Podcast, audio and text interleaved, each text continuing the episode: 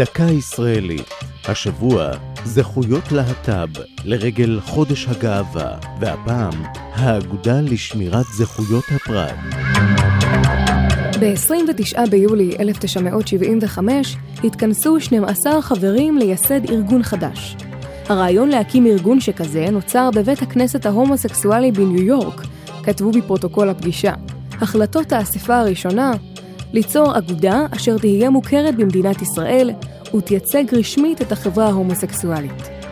העמותה הידועה כיום כאגודה למען הלהט"ב נאלצה להירשם בשם האגודה לשמירת זכויות הפרט, מפני שרשם העמותות סרב לקבל את המילים הומואים ולסביות, וחבריה נרשמו רק בשמותיהם הפרטיים.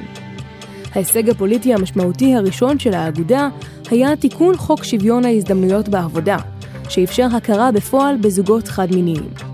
הישגים נוספים שלה היו הקמת תת-ועדה לקידום נושאים להט"ביים בכנסת, ותיקון פקודות הצבא על מנת להשוות את תנאי החיילים הלהט"בים, נושאים שהיו חדשים לא רק בחקיקה, אלא גם בשיח הציבורי. נוסף על אלה, ערכה האגודה בשנת שבעים ותשע את כנס ארגוני הלהט"ב היהודיים, שנחשב למצעד הגאווה הראשון, והביאה לארגון המצעד הרשמי הראשון בתל אביב ב-תשעים ושלוש. האגודה ממשיכה לפעול, הן בחזית המאבק הציבורי והן במתן שירותים שונים לקהילה. זו הייתה דקה ישראלית על זכויות להט"ב והאגודה לשמירת זכויות הפרט.